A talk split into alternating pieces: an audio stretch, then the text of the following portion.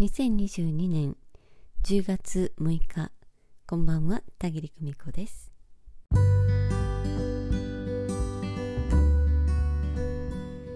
日はね髪の毛の話をちょっとしてみたいと思います。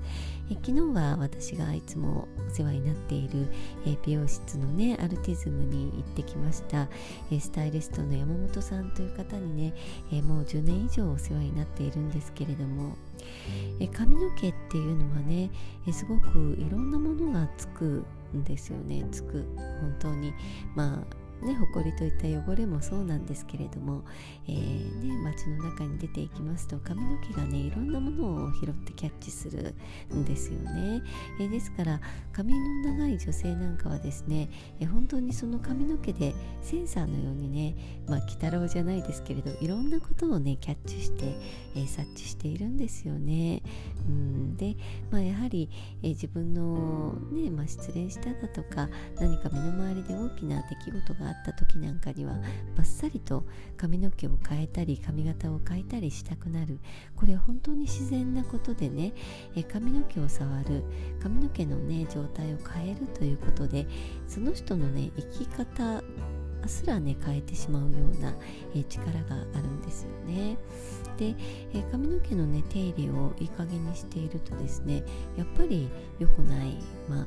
あのそこについているものがですね、えいつまでも付着した状態になるね、えー、ということでやはり伸ばすなら伸ばすでね手入れがとても大事だなというふうに考えています。え短い髪でもそうなんですよ。短くてもねやはり定期的に手入れをしてえそして髪の質をね、えー、ツヤツヤに保つ。これだけでもね、えー、余計な悪いものっていうのはついてこない。ね。つけない。ね、つるっとしたあのツヤツヤの髪にはねつけないっていうことがあります、えー、ご自分でね手入れ手を入れるということをねしている。あるいはあの美容室でね、え、ハサミを入れてもらうね、え、ということで余計なものを断ち切る。そんな役目をねしていただいています、え、ですからまあ美容師さんというのはあの資格を持ってねやってくださっているんですけれどもその道具であるハサミうん、刃物をね、えー、自分のすごく大事な頭の付近でね振るっていただくんですよね、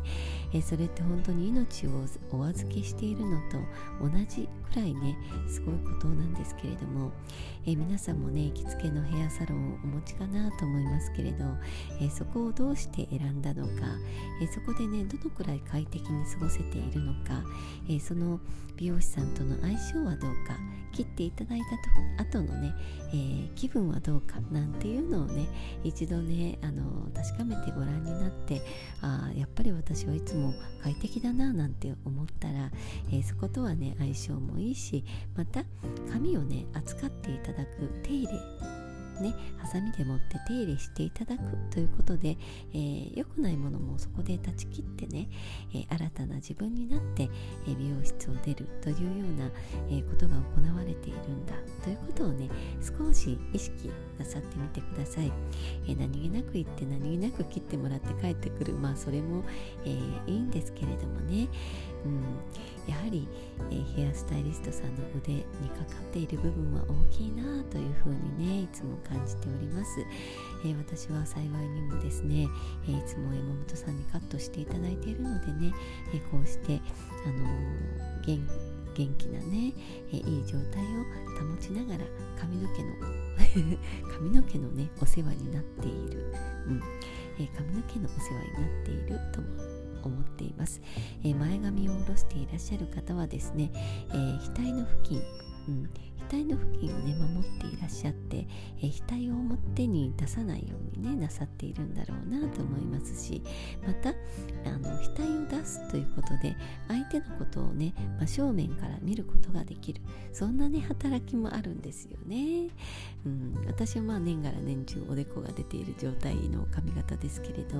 まあ、おでこを下ろしていらっしゃる方ね、え前髪を作って下ろしていらっしゃる方も、えー、大切な人の前ではねちょっとおでこを出してね、えー、あなたのそのおでこの光るねおでこの魅力を、え、見せて差し上げるということもねヒントとしてお伝えしておきたいと思います、